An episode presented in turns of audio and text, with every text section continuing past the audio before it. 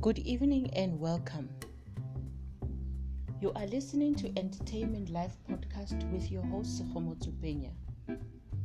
In this podcast series number 2, I will be taking you down memory lane. Life before corona happened was remarkable.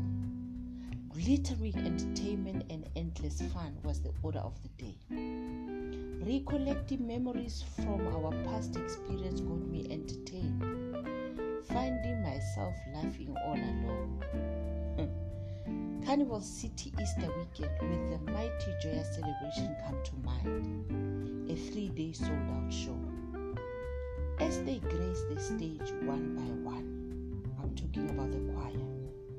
Hearing the audience going all crazy with joy and scream Recheck sitting, shaking uncontrollably as they sing along with Sbu Noah as he lead the song Ewe Ewe Getesmani.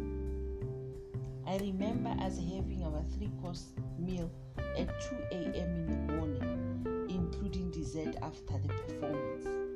I'm still trying to figure out the name of this meal. I think it's time for us to discuss the name of this meal. As the show ends, audience leaving the Big Top Arena with the last song sung by the choir. Carnival City filled with the buzzing worship songs. Audience singing until they reach the parking outside. Easter vibration were amazing indeed.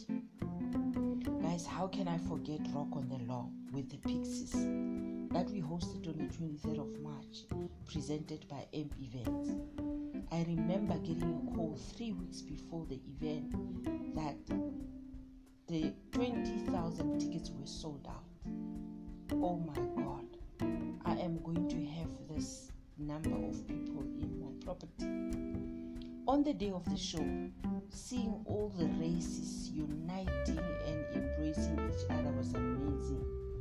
Indeed, music is a universal language that unites nations. Gasta must say, 2019 was a great year for all of us. Profits return were amazing from sold out shows and in bar revenues. We had blast on events and entertainment space until Corona hit us in 2020. Stay tuned for my next series where I will be unpacking the impact Don't forget to follow me on Facebook, YouTube, SoundCloud. Also, don't forget to subscribe on the link below. Once again, thank you for tuning in.